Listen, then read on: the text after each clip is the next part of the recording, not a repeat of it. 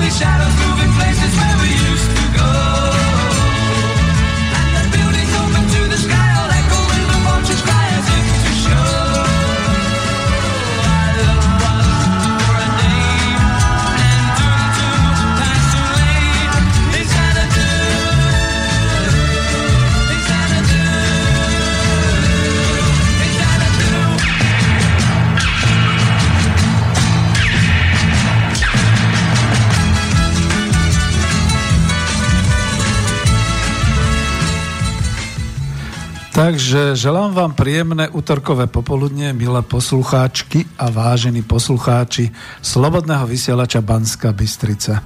Z Bratislavského štúdia Slobodného vysielača Banska Bystrica sa vám prihovára Peter Zajac Vanka, dobrovoľník, redaktor aj technik v jednej osobe. Opäť vysielam reláciu Ekonomická demokracia, poradové číslo 60 a je 23. mája roku 2017.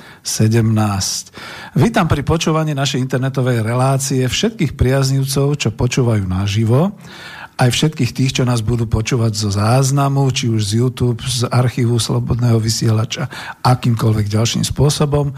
Pozdravujem všetkých rodákov vo svete, ktorí nám rozumejú v reči slovenskej a stále ma hreje pri srdci práve e, tá myšlienka, alebo to radostné a krásne, kam sa internetom to slovenské hovorené slovo môže dostať. Počúvate nás totiž to až v 80 krajinách sveta, skoro som to tu zle prečítal, a kde všade v týchto krajinách ste rodáci zo Slovenska, alebo aj bratia Česi a všetci, čo sa naučili po slovensky, naši zahraniční priatelia, počas rokov pôsobenia tu na Slovensku. No pôvodne som mal tú prúpovidku svoju každo raz dávanú, že teda ak si myslíte, urobíme reláciu kontaktnou, ale zistil som, že ešte tu nemáme ten telefón, takže telefónne číslo vám aj je zbytočne diktovať v tejto chvíli, lebo nebude fungovať fungovať, to by bolo e, žiaľ Bohu ako, akurát na nervy, ale mailujte a mailujte nám na studio zavináč slobodnyvysielac.sk to je mailová adresa, alebo keď máte otvorenú webovskú stránku, tak kľudne kliknite na e, tú zelenú ikonku otázky do studia, zadajte tam svoje meno, otázku, e, no a v podstate môžete poslať. Máme čas k dispozícii dnes e, dve hodiny, teda necelé dve hodiny, lebo 5 minút skôr musíme skončiť. Bude ďalšia živá relácia.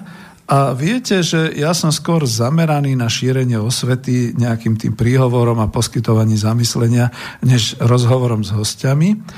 Samozrejme, ale ak sa mi podarí, tak ich rád ako moderátor vyspovedám. A toto sa dnes stalo, a preto som veľmi rád a dovolte mi teda privítať hostia vzácného a nečakaného, pána profesora Jaroslava Husára, ekonóma zaoberajúceho sa makroekonomickými úvahami so zameraním na národné hospodárstvo, ale to všetko už povie sám, takže dobrý deň, pán profesor Husár. Dobrý deň, prajem. E, nech sa páči. No, veľmi rád by som na úvod možno začal tak, že o koľko objavov čudných prináša vzdelanosti duch, skúsenosť, chýb céra bludných, hm. génius, paradoxov druh, či náhoda Boh vynálezca. Toto povedal a napísal velikán Puškin.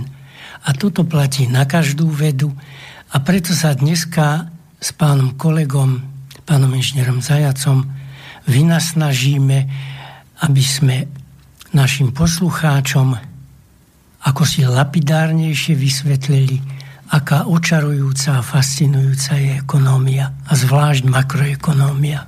Velice pekne ďakujem, pán profesor, za tieto slova, pretože ja už som si aj túto pripravil ešte niečo k téme ekonom, ekonómia a budem to musieť ešte chvíľočku, než teda vás potom ďalej predstavím a pustím povedať. My máme tu jednu dnešnú tému definovanú tak, že je to s profesorom Jaroslavom Husárom o hospodárskom krvnom obehu v úvodzovkách, o motore ekonomiky a bude to relácia, ktorá v rámci takej novootváranej série, ktorú som roz, alebo chcem rozbehnúť, sa bude nazývať popularizovanie makroekonómie.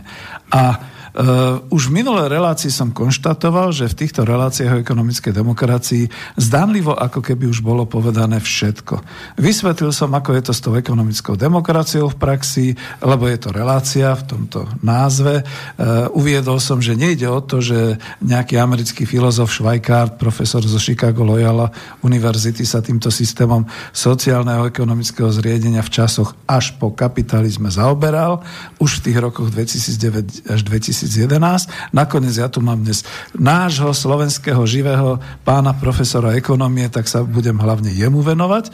Ale aspoň som chcel teda povedať tak, že k tými tromi základnými četami tej ekonomickej demokracie, ako teda toho systému po kapitalizme, sú kolektívne vlastníctvo, alebo aj celospoločenské vlastníctvo výrobných prostriedkov a teda verejné vlastníctvo financií, ktoré sa premieta v praxi do existencie tých zamestnaneckých samozpráv, v našom ponímaní teda družstiev, alebo aj národných podnikov.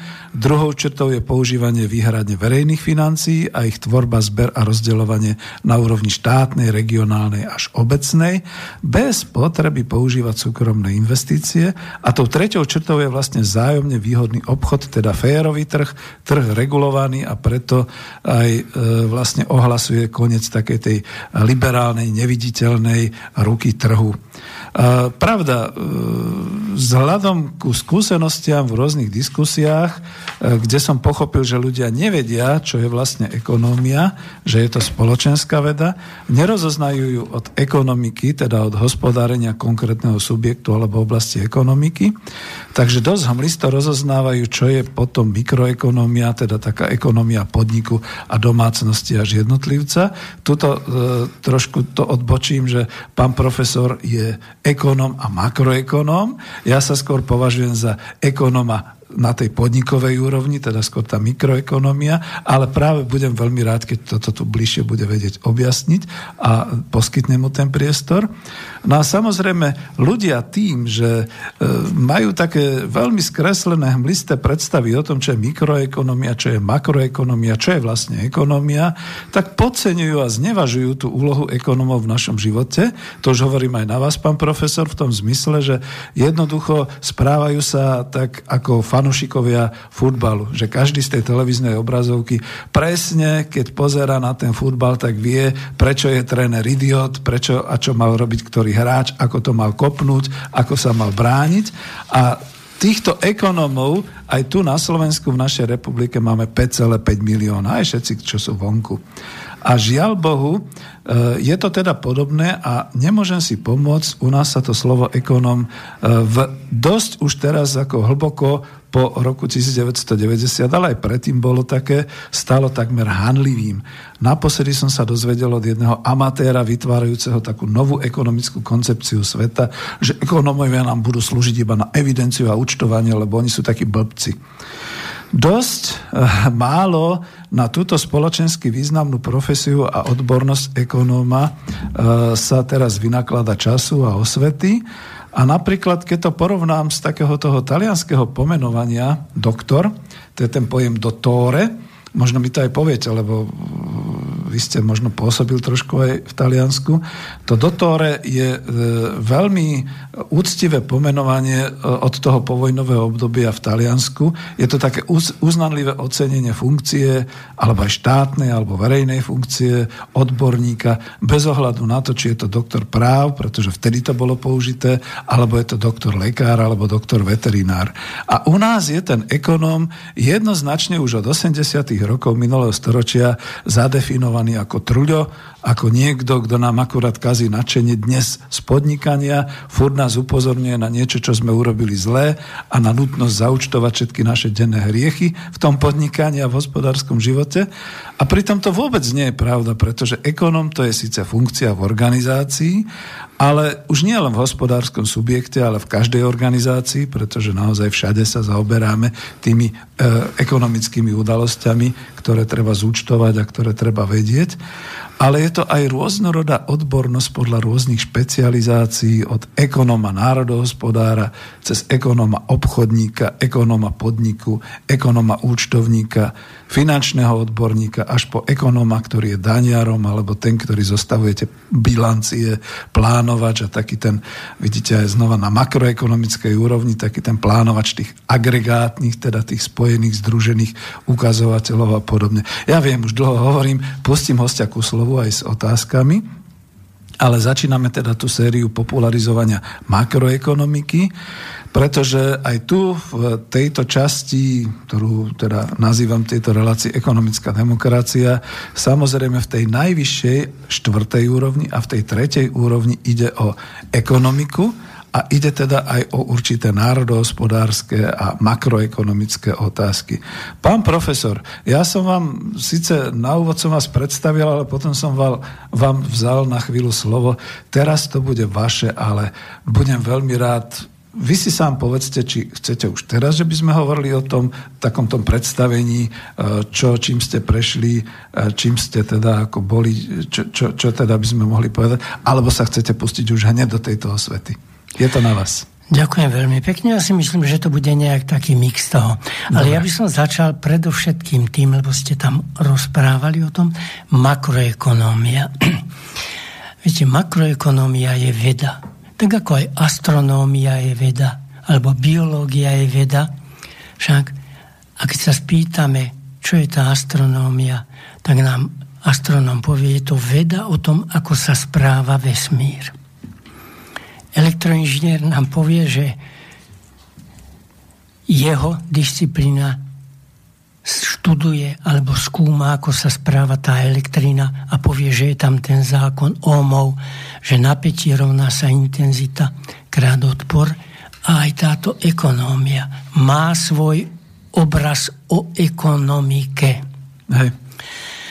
Ten astronóm, ten nám veľmi rýchle nakresli, alebo sme sa to učili už aj v ľudovej, že dá tam čiernu gulku, to povie, že je slnko a teraz okolo tam nakreslí čiary, e, kruhy a povie, že tade lietajú planéty. Ale vlastne obdobne, keď sa spýtate fyzika atomového, tak ten, keď vám povie, že čo je atóm, tak zase vám dá čiernu gulvočku vám nakreslí a potom okolo toho zase nakreslí nejaké kruhy a povie to čierne koliesko, to je jadro a to sú elektróny. A chvála Bohu, aj makroekonómia dokáže takto kresliť ekonomiku, hospodárstvo, lebo tá ekonomika, to si dovolím tak hneď na úvod povedať, je všetko to, čo nám poskytuje uspokojovanie, a to či už materiálnych, alebo aj iných hodnôt. Teda keď si sadnem v, Lublani, v Uble do helikoptéry, tak veľmi rýchle uvidím našu krajinu, respektíve z tej Uble som za chvíľku v Tatrách, potom sa môžem otočiť do Prešova, do Košíc, všetko, čo som videl. Autostrády, hory, lesy, pôdu, až som potom letel nad Nitru a pristal som povedzme vo Vrbovciach na druhom konci republiky, videl som všetky krásy Slovenska, to bolo jeho národné bohatstvo. Videl som tie továrne, ktoré zabezpečujú uspokojovanie potrieb ľudí. Čiže toto je to materiálne, čo som videl. To je objekt makroekonómie. A ten objekt sa akýmsi spôsobom správa. Môžeme o ňom dostať predstavu. Ale ešte by som predsa prečítal jednu krásnu definíciu, čo je národné hospodárstvo a čo je ekonomická veda. A keďže táto kniha bola napísaná v roku 1937, mal som práve rok, chcem iba potvrdiť uvádzaním tohto diela, jeho propagovaním, že ekonomická veda mala hlboké poznatky na Slovensku a v Čechách iba rok potom, čo uverejnil svoje dielo o fascinujúcej ekonómii velikán Keynes, ktorého veľmi často počujeme, že spomína tlač alebo iné médiá. A tento profesor English, ktorý bol dvakrát ministrom financií a bol aj guvernérom Československej národnej banky, napísal dielo, ktoré sa volá Soustava národního hospodárství. Ale teraz by som poprosil poslucháča, aby skutočne si tak dal záležať na tom, čo bude teraz počuť, aby to dobre počul. Vieda o pořádku, ve kterém jednotlivci a národové pečují o udržení a zlepšení života. Mm-hmm. Skutočne si myslím, že takto krásny podnadpis tohto diela vlastne vystihol všetko, čo sa dá. I keď to jeho dielo, prosím vás, má viac ako 900 strán. Áno, vidím, že to je taká Biblia doslova. To je riadna, také... riadna veľká Biblia. Ja ho budem ešte aj citovať niečo stať, alebo aspoň niektoré časti však. Ale ešte aspoň to musím povedať, že iba obsah tohto diela je napísaný na 38 stranách. No a keď som to už nejak takto povedal, teraz by som sa možno mohol pokúsiť, aby som nakreslil ten ekonomický systém. Lebo tak, ako si predstavili fyzici, ten Rutherford konkrétne, že ako vypadá ten atóm, tak aj ekonómovia sa nad tým zamýšľali a našli by sme to aj v spomenutej knihe. Tak aby tí už žiaci dostávali, ja to požadujem už dlhšie, na základných školách základy ekonómie, bolo by dobre, keby sa práve začalo obrazom o tom ekonomickom systéme. Je samozrejme, že sa učíme fyziku alebo chémiu už niekde v 13. 14. rokoch a prečo sa neučíme ekonómiu už v 13. 14. rokoch? Možno práve za to, že mnohí ľudia tú ekonómiu chápali len ako verbálne. Ak si to môžem dovoliť, aj, ja to aj poviem, lebo mnoho kníh je takých by bolo, bolo by.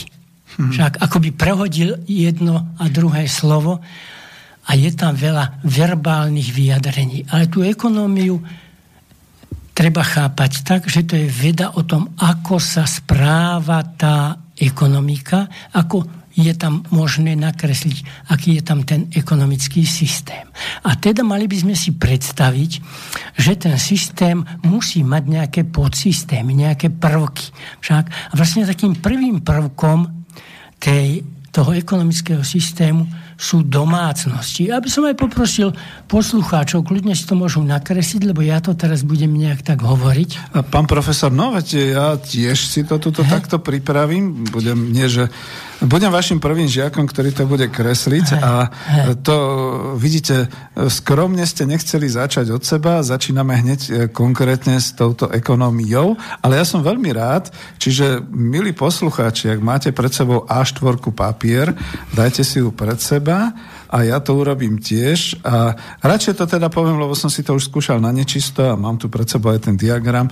Ináč ten diagram sa trošku, trošku podobá tomu krvnému obehu, čo máte na, e, to je taká pomôcka na, na avíze, ale aby vás to neplietlo, e, my budeme hovoriť trošku ale bude to podobný diagram, len trošku ako až na 4 prvky rozšírený. Čiže budete tam mať prvok e, domácnosť, kapitálový trh, vláda alebo štát teda a podniková sféra. A teraz vás poprosím, keď to budete hovoriť, Uh, už vám nebudem skákať do reči, ale budem si to aj zapisovať. A jedine, keby som mal problém, tak ako poslucháči, tak povieme. Dobre.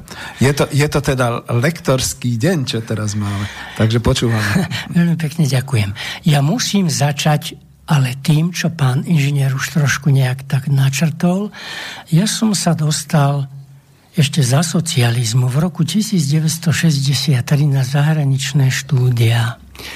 Vyhral som konkurs, bolo tam 10 ľudí v Prahe na ekonomickom ústave Československej akadémie vied u pána profesora Šika.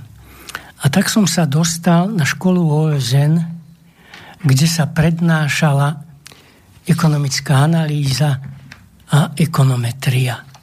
A mali sme tam skutočne svetových profesorov. Bol tam profesor Kuznec, profesor Timbergen, lebo profesor Chorvát, profesor Ivanovič. A profesor Kuznec bol ten človek, ktorý povedal Keynesovi, áno, milý Keynes, máš ty pravdu. Ty si opísal a niekde aj znázornil, ako funguje ten ekonomický systém, ale ja ti ho nakreslím krajšie. A aj to urobil. Ja ti ho nielen nakreslím, ale ja ti aj vymyslím sústavu účtov, v ktorých zobrazíš tie toky, ktoré robia podstatu tej ekonomiky. A to sú vlastne tovary a služby. Ale ty si dal pojem hrubý domáci produkt. A, alebo hrubý národný dôchodok. Ale prosím vás, to len naši tak prekladajú, lebo to je hrubý národný príjem, gross national income.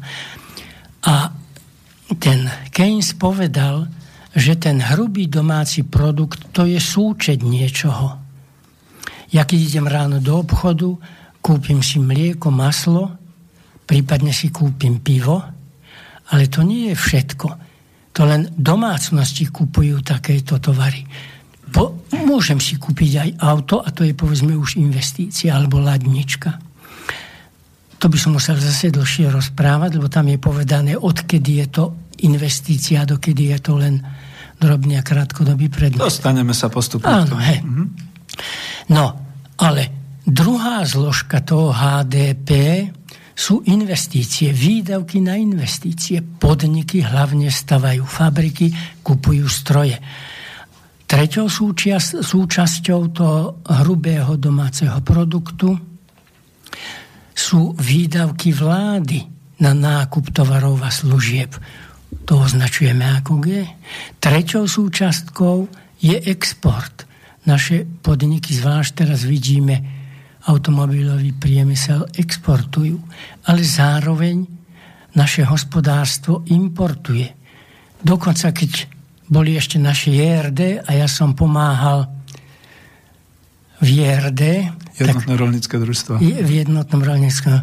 Práve v tom čase prišla nová krásna kosačka huskvarna a ťahali ju kone však. Takže to družstvo robilo aj import. Teda ten hrubý domáci produkt je nejaká taká základná miera toho, čo tá ekonomika urobila. Ale teraz ten Kuznec mu povedal, ja ti to musím nakresliť. Lebo keď vám nakreslil ten astronóm, ako vypadá ten vesmír, alebo keď vám nakreslil ten jadrový fyzik, ako vypadá ten atóm, vnímali ste hĺbku vnímania toho konkrétneho problému, teda jadra alebo vesmíru, ste ako si mal hĺbšiu. Tak aj on to povedal, že to musí urobiť, aby sa ľuďom dostával obraz o tom hospodárstve, o jeho fungovaní aj inako ako verbálne. A už tak, ako povedal pán inžinier, predstavme si teraz, že to hospodárstvo má vlastne štyri také subsystémy domácnosti, jeden obdialniček alebo štvorec, kapitálový trh, druhý štvorec, vpravo od neho ďalší štvorec, vláda a ešte vpravo od toho podniky. Zakreslite to tak si, ako keby po takých schodoch ste išli dole, lebo teraz prosím vás z vrchu dolu. Z, z, že vám skutočne veľmi krátko objasním toho, tú podstatu toho, lebo medzi týmito štyrmi prvkami tej ekonomiky prebiehajú vlastne nejaké finančné toky. Čiže do toho obdielnika alebo štvorčeka domácnosti iste prichádza nejaký príjem tých domácností.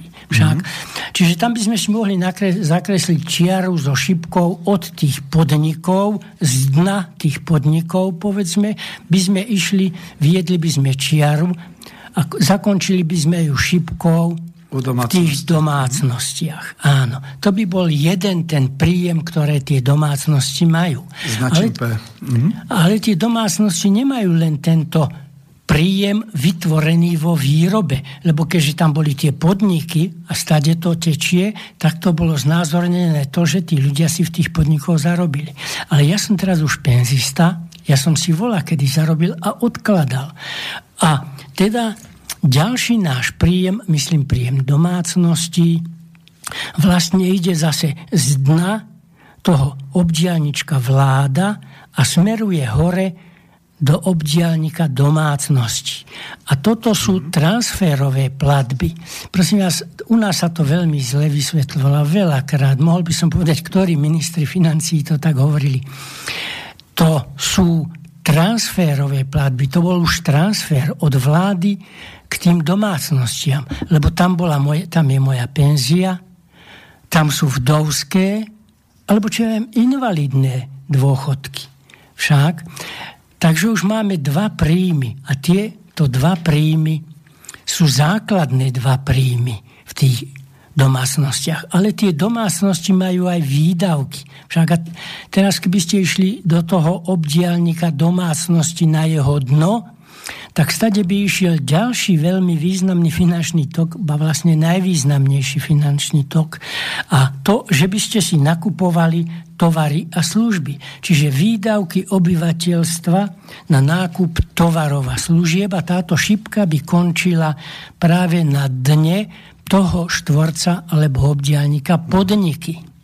Však, áno, už to zalomujem, čiže dobre. Áno, ale tie domácnosti samozrejmá vec, museli zaplatiť nejakú daň, lebo oni zarobili, však to bol ten prvý príjem, a teda mám ďalší tok z toho dna domácnosti, ktorý smeruje do obdialnika vláda. To je daň z príjmu obyvateľstva. Čiže to je výdavok do vlády. Mhm. To, to je, áno. To, bude, to je príjem vlády. Hej. No ale zároveň však tá domácnosť sa očakáva, že teda má také príjmy, že si môže sporiť. Teda tretí tok z tých domácností by vlastne boli úspory obyvateľstva, ktorý by išiel, teraz to tak rady voláme, že kapitálový trh. Čiže ten tretí tok z domácností by končil v kapitálovom v, v tom obdialničku kapitálový trh. Čiže to je tretí výdavok domácnosti. To, to je tretí výdavok domácnosti. Tak ako povedal pán inžinier, ja tento diagram volám niekedy srdcovo systém ekonomiky. Nebudem teraz už ďalej tie toky opisovať, lebo ich je pomerne veľa, ale iba spomeniem, že povedzme z tých podnikov, keďže u nich sa sústredili nielen naše výdavky na nákup tovarových služieb, ale aj vláda tam kúpila. V najhoršom kúpila to, že keď končili vláda, tak si kúpili nakoniec nejaký koniak a, a zaštrngali. Ale tá vláda toho nakúpila viac. Však? Ale zároveň aj kapitálový trh vlastne nakúpil v podnikoch nové továrne, alebo stroje. Však takže u tých podnikov to, čo sa sústredilo, môžeme nazvať, že tam je ten hrubý domáci produkt. A to je jeho len tá stránka, keď sa vytváral. Ale potom sa on musel rozdeliť. Teda to išlo, ako som už povedal, od tých podnikov ide k domácnostiam, ale prvé, čo musí každý ten podnik zvažovať, teda z jeho obdialnička musí ísť jeden tok a to odpisy, ktoré idú na kapitálový trh. Z podniku, z podniku, z podniku odpisy na kapitálový trh. Na kapitálový trh. Ale analogicky, prosím vás, z tých podnikov, nebudem to vysvetľovať všetko, predsa sa očakáva, že tam bude aj ten nerozdelený zisk. Predtým boli tie ďalšie toky. Takže vidíte, že tam by tých tokov bolo asi veľa. Ale za to som spomenul ten nerozdelený zisk, pretože na tom grafe, a ja som to neraz počítal, ten tok nerozdelený zisk bol čo do hrúbky, čo do trubky podobný tým úsporám obyvateľstva. A my sme mnohokrát, keď nás teda ako začali navštevovať experty, Európskej únie počuli, že naša ekonomika sa zahrieva. No nie, že sa zahrieva. To patrí kde si inde. Motor sa nám zahrieva. Ale tam musia byť určité proporcie. Čiže tá proporcia medzi nerozdeleným ziskom, medzi tou trubkou a medzi trubkou úspory obyvateľstva je skoro jedna k jednej. Toto je taká dobrá proporcia vtedy nemusím očakávať nejaké zahrievanie.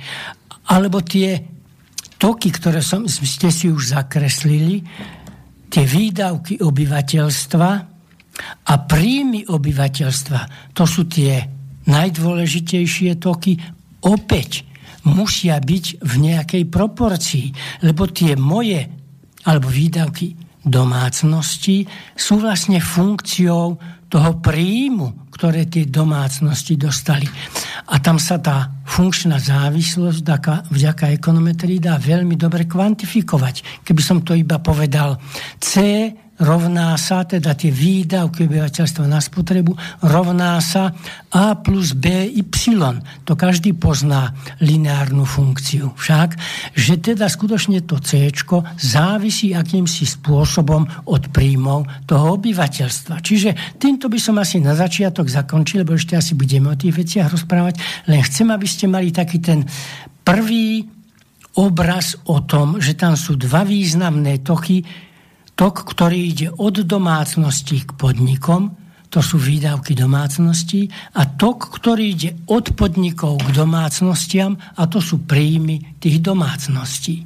A v rámci tohto kruhu teraz vzniká, ako keď otvoríte kapotu auta, tak tam vidíte strašne veľa trubiek. Tak analogicky tento systém kúzneca má presne takéto niečo a za toto volám srdcocievný systém, pretože iste ste videli v prírodovede u vašich decák, ktoré už študujú, že tam bol nakreslený ten srdcovo systém. Máme ho na avize. Máme ho na avize. Mhm, no, dobre, Ďakujem pekne zatiaľ. E, ďakujem, pán profesor, e, ale pardon, vidíte, keď ja nevyprávam, tak potom som... Ale toto, čo ste teraz vlastne nám urobili, takú taký úvod a e, tento základ. Skúsim zopakovať ako žiak, možno mi dáte aj známku, že či som to dobre pochopil.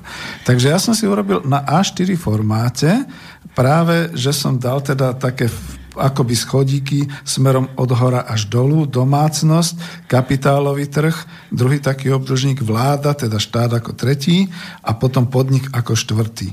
A začali sme, a to sú tie dva toky, čo ste hovorili, začali sme študovať a sledovať po otvorení toho motora uh, tie toky E, respektíve príjmy a výdaje domácnosti a hlavne potom e, podnikové príjmy a výdaje. A u tých domácností sme zistili takto.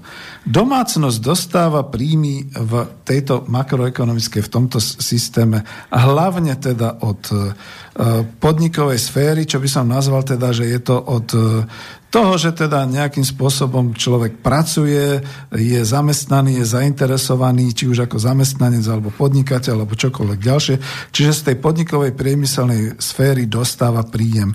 Druhý príjem dostáva od štátu, to sú tie transfery, transferové poplatky, vo forme rôznych teda tých, e, e, ja neviem, sociálnych dávok a všetkých takýchto vecí.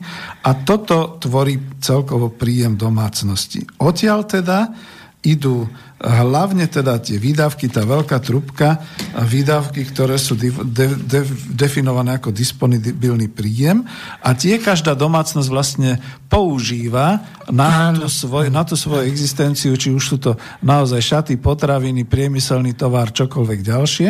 A to ide do podnikov, pretože podniky to zase vyrábajú, tým, že to predávajú, tak vlastne dostávajú ten príjem. No a teraz ešte človek, ale hovoríme o kapitálovom systéme, teda o e, ekonomike, ja to nazvem kapitalizmu, e, kde teda, ale to platilo trošku aj v inej dobe. Áno, ešte, Hej, to je univerzálne. Kde teda z tých domácností potom plynuli určité výdavky vo forme daní a rôznych takýchto poplatkov do štátu, teda vláde. A potom ešte tretí výdaj, to boli vlastne tie úspory, súkromné úspory na kapitálové trhy. Aby som to vysvetlil ešte aj takou polopatistickou rečou, všetci sme poistení materiálovo, všetci sme poistení životné poistenie, stavba domu, e, teraz už aj zdravotné poistenie, všetky tieto veci. To sú tie výdavky, pretože od nás idú znova len do tých finančných e, podnikov, ktoré sa zaoberajú poisťovaním, takým, onakým, hentakým. A, to, a tí vlastne používajú tie peniaze do toho kapitálového trhu. Ak som to dobre pochopil. A teraz, keď už sme to len uzavreli ten jeden okruh, tak od toho podniku to je vlastne ten hrubý domáci príjem. Od toho podniku potom odchádzajú určité peniaze, alebo teda určitá hodnota vo forme odpisov zase na kapitálové trhy, lebo samozrejme to teraz nebudeme až tak hlboko rozoberať. E, druhá časť e, týchto výdavkov podnikov ide vo forme daní do vlády. Do Áno, pán inžinier, ale ano? ako náhle odpi, odpočítame od toho HDP tie odpisy, dostaneme novú makroekonomickú veličinu, Aha. čistý národný produkt. Čistý národný produkt. Mm-hmm. Však a, a z tohto čistého národného produktu dostanete, vám povedia, že daň z pridanej hodnoty je taká a taká. Čiže to je nepriama daň. Mhm. Však, čiže vidíte, tá nepriama daň ide z toho čistého národného produktu opäť k vláde. Však? Hej. No, a tým, keď sme odpočítali, tú nepriamu daň, tak sme vlastne dostali, tam je to napísané národný dôchodok, ale už som tak. to neraz ja vykladal. To je veľmi nesprávny pojem, to zaviedli naši verbálni ekonómovia, lebo dôchodok mám ja ako penzista. Ale to má byť národný príjem. A ten hrubý domáci produkt to má byť hrubý národný príjem. A ten hrubý národný príjem sa teda znížil o tie odpisy, dostali sme čistý národný príjem a keď sme odpočítali tú nepriamu daň, dostali sme národný príjem. Mm-hmm. Národný dôchodok mne to vždy trhá uši, ale to za to, že mňa to ten kuznec a Keynes tak naučili. To, to bolo v angličtine national income. income to je príjem. národný príjem. A to je to Samozrejme, lebo teda ten národný príjem predovšetkým tvorí ten náš príjem domácností, ale z toho národného príjmu tam sa zase zdaňovali, lebo sa zdanili podniky, daň zo zisku, prípadne sociálne príspevky odviedli podniky aj za mňa, ale zase aj ja som odviedol však. A ešte z toho národného príjmu tie podniky, vlastne im zostal nerozdelený zisk, ktorý išiel na kapitálový trh a to ostatné je vlastne ten náš príjem. Tak keď si pozriete jasné. tieto tri toky z toho národného príjmu alebo národného dôchodku, tak tie dane, no to je vlastne príjem. Zisk podnikov, no to je vlastne príjem. A náš príjem domácnosti je príjem, čiže naozaj by sa to malo volať národný príjem. A tento obraz, ja, ja som vám to vtedy povedal, že toto je motor ekonomiky, lebo mysliac na to, že tu vidím tie trúbky, tak ako keď otvorím kapotu v aute, tak vidím kopu tých trubiek. Tak aj tu teraz vidím kopu tých trubiek, ale hĺbka môjho pochopenia toho, ako ten ekonomický systém funguje, funguje sa mimoriadne zvýšila. Lebo nie iba čítam o tom, ale to aj vidím. A obraz vám vždy obohacuje vášu, vašu hĺbku pochopenia. Áno, to sa hovorí, že jeden obraz je viac ako tisíc slov. Hm. Čiže viem, že sme si to teraz malovali, však ja slúbim poslucháčom, že možno to potom aj dáme na stránku. Keď, e, len ja som nemal vaše povolenie, tak som tam dal len ten krvný obeh, ale snáď to bude a keď to niekto naozaj vážne kresel spolu so mnou, tak už má e, také prvé dva toky. Ja neviem, e, skúsime si dať prestávku, pán profesor? Dáme Nie, ja by som ale ešte teraz Dobre, doplnil. pokračujte. Hej. Prosím vás, vidíte, teraz máte ten obrázok pred sebou, ale vďaka matematike ja tento obrázok viem pretvoriť do konkrétnej matematickej podoby. A zase len ilustratívne poviem Počúvame. váženým poslucháčom. Prosím vás, ja keď poviem flaša plus zátka stojí korunu 10, flaša je o korunu drahšia ako zátka, koľko stojí flaša a koľko stojí zátka. Čiže zase vďaka matematike rýchle poviem. F plus Z rovná sa korunu 10. Flaša je o korunu drahšia ako zátka, čiže F minus Z rovná sa koruna. Čiže vidíte, zase cez tú matematiku ste získali hlboké pochopenie toho, tej otázky a viete to vďaka tejto matematike vyriešiť. Mm-hmm. Spočítate tie dve rovničky, Z sa vám vylú, e, zlúči, bude z plus a z minus je 0, 2f rovná sa 210. 1f rovná sa 1,05. Dostal som odpoveď vďaka dvom rovniciam, čo stojí fľaša 1,05 a teda, čo bude stáť zátka? No 0,05. A to spolu tvorí 1,10. Analogicky Keynes povedal, že toto čo teraz nakreslil, lebo tak sa to stalo, čo si nakreslil kúznec, to je fantastické. A on vtedy stvoril svoj slávny makroekonomický model ako sústavu siedmých rovníc, ale zhruba o 12 neznámych. A ešte budeme asi o tom hovoriť, lebo to iste ukážem. A to je práve ono, že vy už teraz tú ekonomiku a fungovanie toho jej systému vnímate cez obraz a vnímate aj cez tie matematické relácie mm-hmm. a môžete si klásť otázky a hľadať odpovede. Ja, ja aj neskôr prečítam veľmi konkrétne otázky, lebo s tými sa denne naši poslucháči stretajú. Ďakujem pekne. Ďakujem pekne. Len doplním ešte pred pesničkou, že to je vlastne to, že tieto ekonomické vzťahy a tieto vzťahy makroekonomie, tak ako ich e, definoval e, vlastne tento profesor Kuznec, to bol e, profesor na americkej univerzite s tým, že teda mal samozrejme ruský pôvod, vidíte, a s tým, že takto sa potom vlastne celá makroekonómia ako veda rozpracovávala ďalej. To nebolo ešte v 19. storočí, to bolo až v 20. storočí. Takto to už pomaly môžeme vysvetľovať a prenášať aj do 21.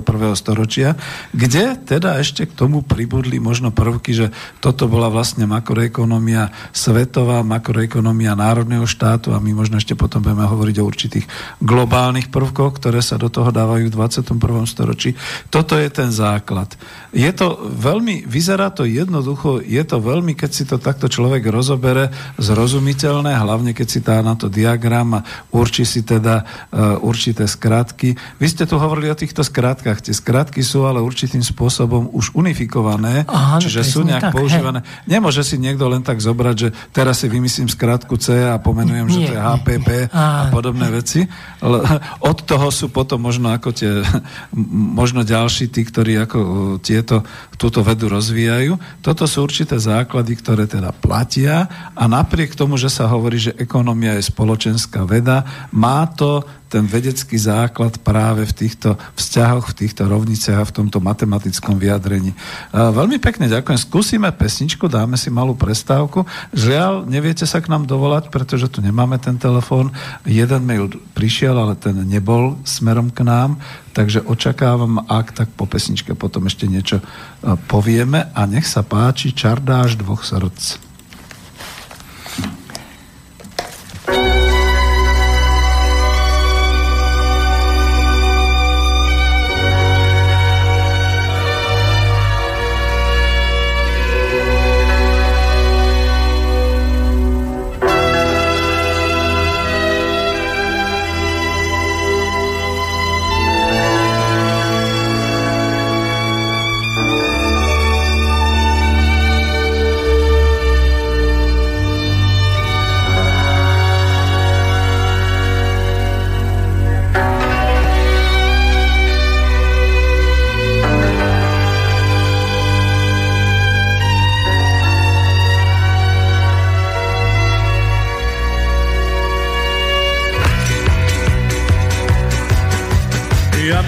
ta dziewczak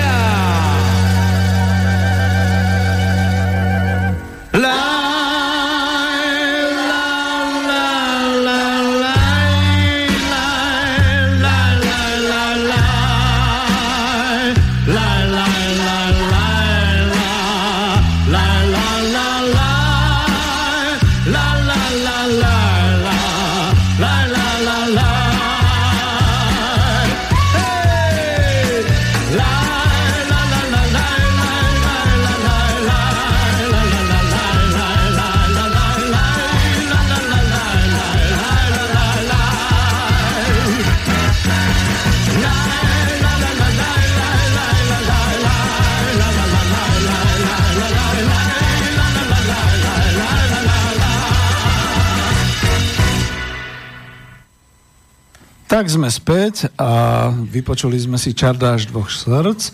Na želanie pána profesora som sa snažil nájsť nejakú ľudovku, ale kľudne poviem, že v tejto chvíli som aspoň toto našiel, takže je to predsa len už pomaly zľudovelá pesnička, taká, aká bola. No a dali sme si trošku oddych od makroekonomie ako vedy a my sa k nej vrátime. Ja ešte teda sa opýtam, budem potrebovať ďalej ten papier? Áno. Dobre. Áno. Mhm. Takže počúvame vás. No tak ako som povedal, prosím vás, ten taký jednoduchý prípad, príklad, flaška plus zátka rovná sa korunu 10, flaška minus zátka rovná sa korunu.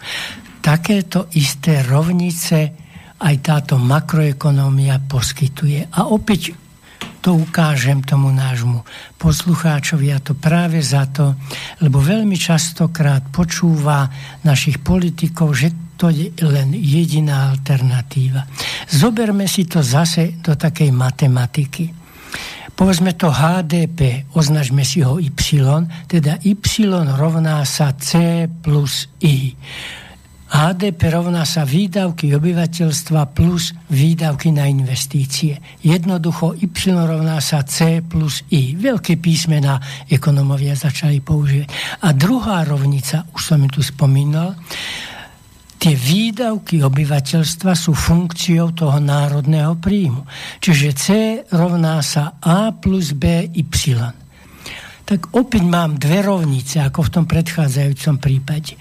Lenže tu mám tri premenné. Y, C a I.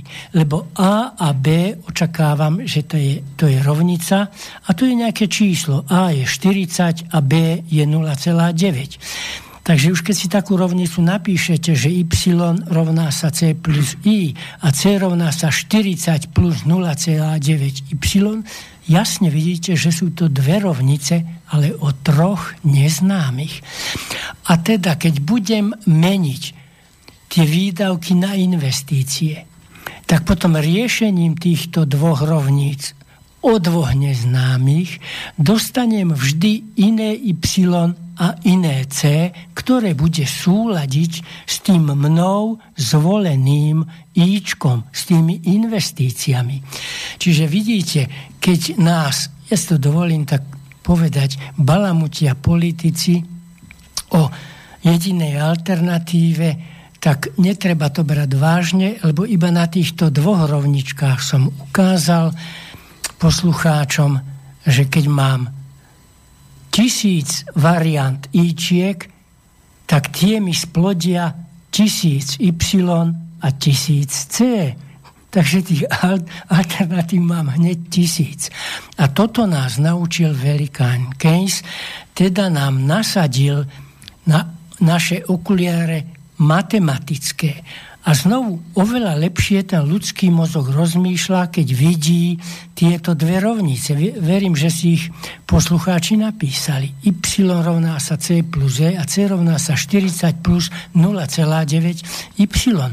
To je taký krásny výrok, vyjadrený v matematike, ale pomáha nám vyriešiť základné ekonomické otázky. A ešte je tu možno asi je dobre povedať, že tu sú tie neznáme, ktoré tvoria vlastne Ten... určitú neistotu, ale zároveň variabilitu, čiže možnosti, ktoré existujú. Že to nie je len o tom, pretlmočím to až do politickej reči, že iba tento investor nám donesie iba pracovné miesta a iba vďaka tomu budeme prosperovať a budeme šťastní. Tu je tých možností ešte tisíc. A, ale akurát toto si oni vybrali z tých rôznych a. neznámych a tu neznámu potom presne pomenujú a už ju dajú ako zákon. Tak a jedine to? preferujú jedine to. No a teraz už keď som aj toto povedal, tak hneď by som, aby ten poslucháč dostal predstavu, že prečo potrebujem takéto tie rovničky. Predstavme si niečo také, že teda mám otázku aké je rovnovážne Y, teda aký je rovnovážny HDP, ak by si vláda povedala, že jej výdavky budú 99 miliónov. To je otázka však. Mm-hmm.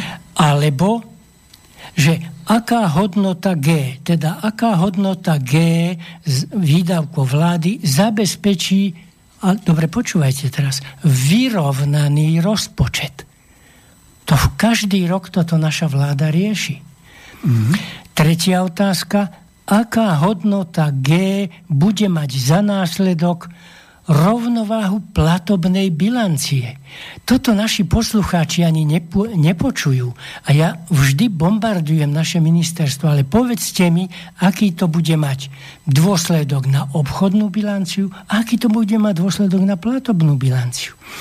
Alebo Prosím vás, koľkokrát ste už počuli, že plná zamestnanosť sa v našej republike nedarí, nedarí a máme fúr nezamestnaných. Mali sme skoro 500 tisíc, teraz máme 250 tisíc.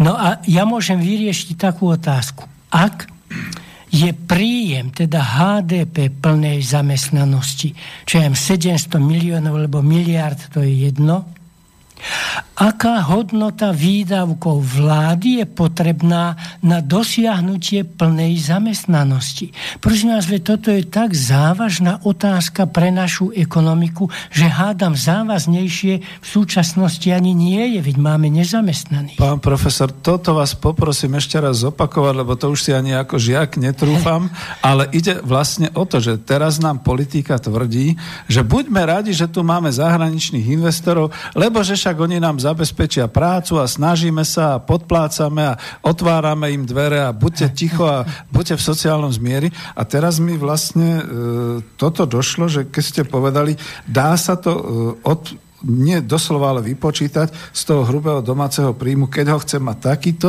potrebujem takéto výdavky. Môžem vás ešte raz poprosiť o tú definíciu? A nie, to je otázka. Teda o tú, áno, Ak je príjem plnej zamestnanosti. Že by to bol niekto vypočítal. Jasne, že ten príjemný, aj. lebo že každý človek vyrobí za 10 korún alebo za 10 eur a je tých ľudí 10, tak 10 krát 10 je 100. Čiže ten príjem plnej zamestnanosti by bol 100. Ja som dal, že 700. Aká hodnota G, aká hodnota výdavkov vlády je potrebná na dosiahnutie plnej zamestnanosti? No. Ja to za chvíľku budem aj ilustrovať, lebo som tento príklad vypočítal, tak ja to aj Ďakujem poviem. pekne, jasné. Hej, ja samozrejme. to aj poviem tým ľuďom. Piatá otázka. Aký bude prebytok alebo deficit platobnej bilancie pri plnej zamestnanosti. Teda, ak sme už tú vládu prinútili, aby ona mala väčšie výdavky, aby sa dosiahla tá plná zamestnanosť, aby sme nemali tých nezamestnaných, tak vznikne otázka, jednak aj obchodný, ale ja som dal hlavne deficit platobnej bilancie, aký bude. Aké sú, a toto už je veľmi veľmi odborná otázka. Aké sú miery substitúcie pre vládu medzi deficitom rozpočtu a príjmom? Vidíte, to je veľmi ťažká Čiže otázka. čím nahradí vláda e, príjem, keď ho nemá? Hej. Deficitom rozpočtu a deficitom platobnej bilancie. Príjmom a deficitom platobnej bilancie. To sú veľmi ťažké otázky. No, a teraz, lebo mám tu ešte viac, ale aby som to aj skonkretizoval. Vidíte, takže keď som už tam mal tie funkcie, preto Y, preto C, preto I, preto G, preto X a preto M, tak som si povedal, aha, tak to idem vyriešiť. Tak ako prvú otázku som mal, nech je G rovné 99. Teda, že vláda chce mať 99 miliónov eur výdavky rozpočtu. Hej. Tak by mi vyšlo, že HDP bude 575, ľudia minú 368, investície budú 120, a pardon, tie investície som vo všetkých alternatívach nemenil. Výdavky vlády budú 99, export bude 80, aj ten som nemenil. A dovoz by musel byť 92 miliard alebo miliónov, to je jedno. Keď som si teraz povedal, aha, nech má vláda vyrovnaný rozpočet, teda nech sa G, výdavky vlády, rovnajú T, príjmom vlády, daniam. Vtedy by HDP bol 625, Výdavky obyvateľstva C by bolo 400, investície by boli 120, G by už bolo 125, už by nebolo 99. Ten export by bol 80 a import by bol 100. Nebol by 92 ako v tej predchádzajúcej alternatíve. Ďalšiu otázku som mal, aby bol vyrovnaný vyrovnaná obchodná bilancia. Však, aby sa export rovnal importu. Keby som takúto požiadavku dal, tak pozrite sa, čo to bude mať za následok. Y, HDP by bolo iba 500. Čiže vidíte, predtým som mal 625, teraz bude už len 500. C by ľudia mali iba 320. Investície by boli tých 120. G by bolo už len 60 X by bolo 80 a M by bol 80. Čiže vidíme, že z tých výpočtov jasne vyšlo, že export je 80, aj M je 80. A teraz si pozrime, prosím vás, ten prípad, ktorý nás asi najviac páči, že by tá vláda povedala, že ona chce, aby sme vyrábali ten potenciál, ktorý nám dovoluje naša pracovná sila. Áno. Že by ten HDP potenciálny bol tých 700. Však, tak potom teda HDP by bolo 700, Výdavky obyvateľstva by boli 448, tie Ička, tie investície by boli len 120, Gčko, výdavky vlády by museli byť 164, export by bol 80 a import by bol 112. Čiže vidíme, že prišlo do veľkého deficitu v obchodnej bilanci. Nebudem roz, rozoberať ďalšie alternatívy, ani som si ich nenechal vypočítať tu na svoj papier, lebo to je pre poslucháča dostatočne ilustrujúce, že žiadajme vždy od vlády, aby nám prezentovala všetky alternatívy, ktoré sú zásadné pre obyvateľstvo. Ja som tu uviedol 5 alternatív. A teraz v súčasnej situácii, keď každé ministerstvo má svoje výpočtové strediska, respektíve počítačovú techniku, tieto alternatívy robiť aspoň do 20, do počtu 20 mm. nie je problém.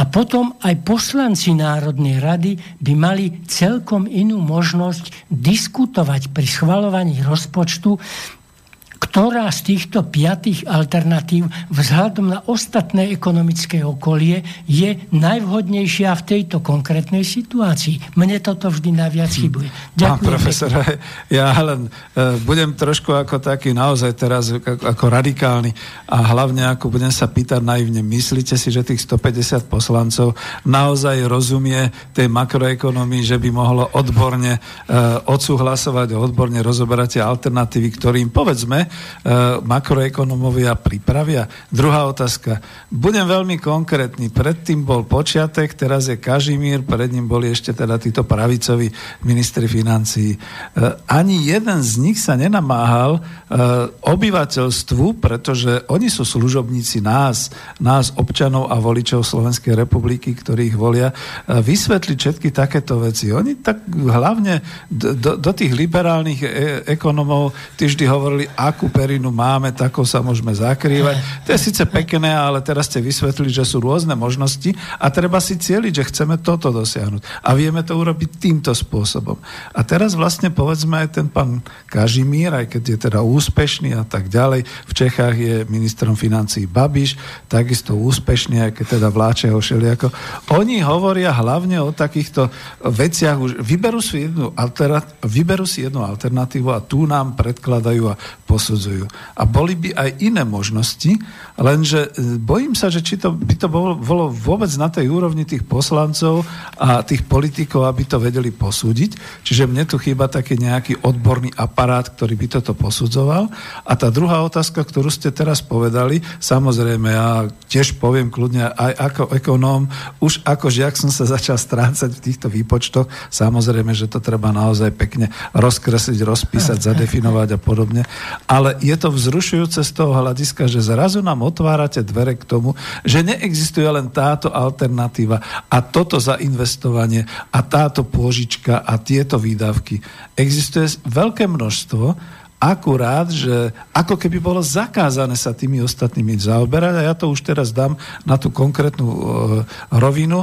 Ešte aj minister za sociálnu demokraciu finančný sa hlavne spolieha na zahraničné investície a na pôžičky a na takéto veci, ale keď ste hovorili o tých výdavkách vlády, to, čo som si tu našiel, to G, to je zaujímavé, že nikto tam neuvažuje o tom, že poďme my vytvárať nejaké národohospodárske výsledky. Majme nejaké štát štátne podniky, ktoré by to dosiahli. Presne. Dajme ľuďom peniaze, aby si urobili teda, aspoň teraz to bude hrozne blboznieť, aspoň ako niekde v nejakej tej rozvojej krajine, aby si pozakladali svoje hospodárstva, pomôžme im pri tom, rozviňme to a potom sa starajme o export.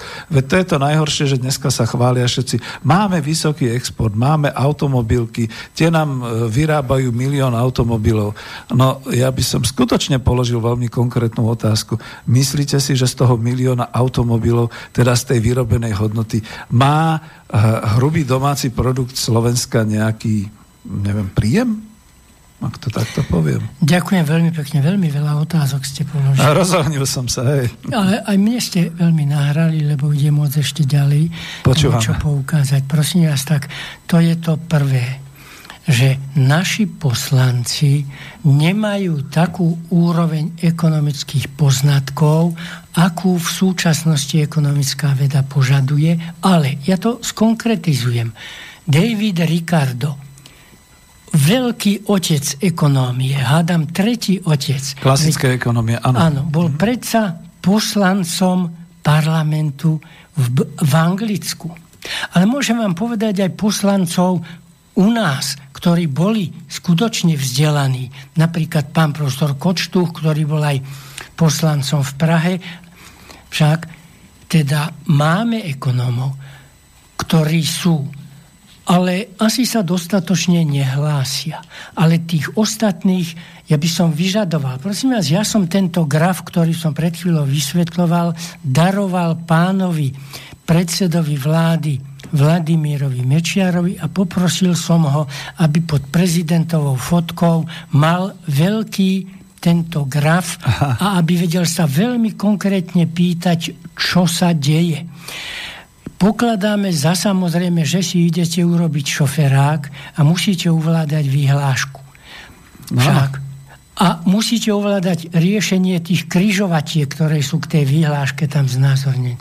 Ide niekto za poslanca, ide niekto za ministra financí a vy sa ho ani ne, nespýtate, či si študoval financie. Veď profesor English napísal knihu o 900 stranách a tak sa stal ministrom financií práve na základe toho. Náš pán profesor Karvaš napísal dve diela, jedno 300 a druhé 320 stranové a stal sa guvernérom však. Národnej banky Slovenska. Národnej banky. Uh, Mal by som to trošku samozrejme. tam otočiť, ale viedol časopis ekonomický a tak ďalej. Nebudem to teraz vysvetľovať. Teda každá strana by si mala dať záležať na tom, aby minimálne jeden poslanec bol zdatný ekonóm. Nie bolo by, by bolo, ale ekonóm, ktorý zanechal za sebou dielo a to v konkrétnej podobe. Však. No a potom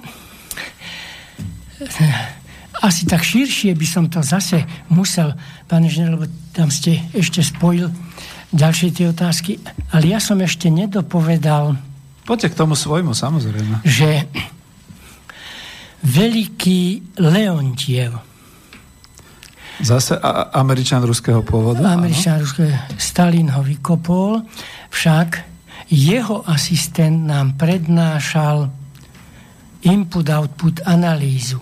Čiže toto je doposiaľ najväčší ekonomický mikroskop, aký ekonomická veda môže akým sa môže ekonomická veda pozrieť, ako tam fungujú všetky tie toky. Analýza vstupov a výstupov. Analýza vstupov a výstupov. Aby si to ten čitateľ trošku predstaví, predstavte si šachovnicu 8x8, lebo tak je to nejak, ja nehrám tak šach, a rozseknite si ju na 4. Dostanete 4 kvadranty. kvadranty. Prvý, druhý, tretí, štvrtý. Tak tento Leontie využil, aj sa to niekedy volá šachmatka a povedal, že v tom prvom kvadrante tam budú iba odvetvia, ktoré hospodárstvo má. Povedzme polnohospodárstvo, zase len krátko. Jasné. A Polnohospodárstvo, priemysel a stavebníctvo a obchod a doprava. Teda tri odvetvia. To boli v riadkoch ale tie prvé stĺpce sú znova tie tri odvetvia. Polnohospodárstvo, priemysel a doprava. Však to polnohospodárstvo, aby mohlo na rok mať úrodu, muselo zasiať tú pšenicu. Čiže same sebe odovzdalo niečo.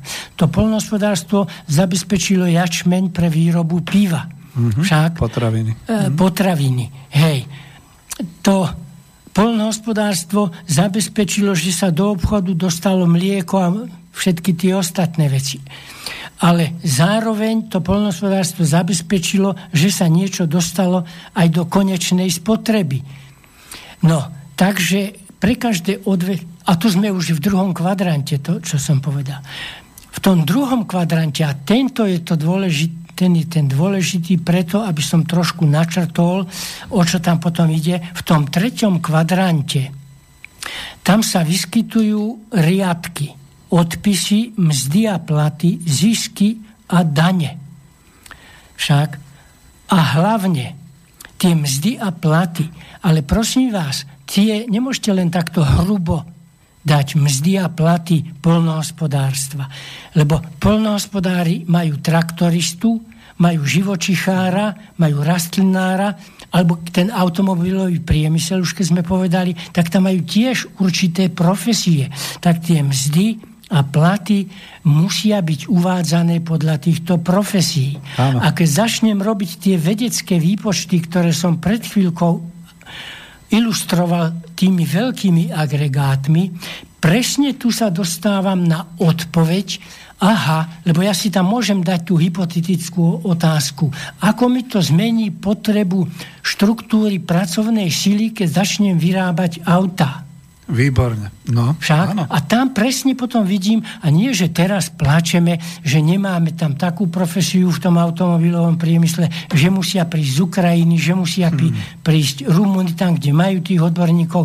Už v roku 2000 sme sa mali zaujímať, aký bude hospodársky pokrok ekonomiky Slovenska. V tom druhom ten... kvartáli, e, teda v tom druhom kvadrante sme to mali mať zaplánované už v roku 2000. Už, už keď roku chceme 2000. 5 automobiliek. Áno, že chceme 5 automobiliek. A bol, bol by nám dal ten model odpoveď, koľko ktorých profesí budeme potrebovať. Ja som to tie výpočty robil, prosím vás. Mm-hmm. Takže to je práve, že ten detailný mikroskopický pohľad na ekonomiku ešte nám nesprezentovala ani jedna vláda.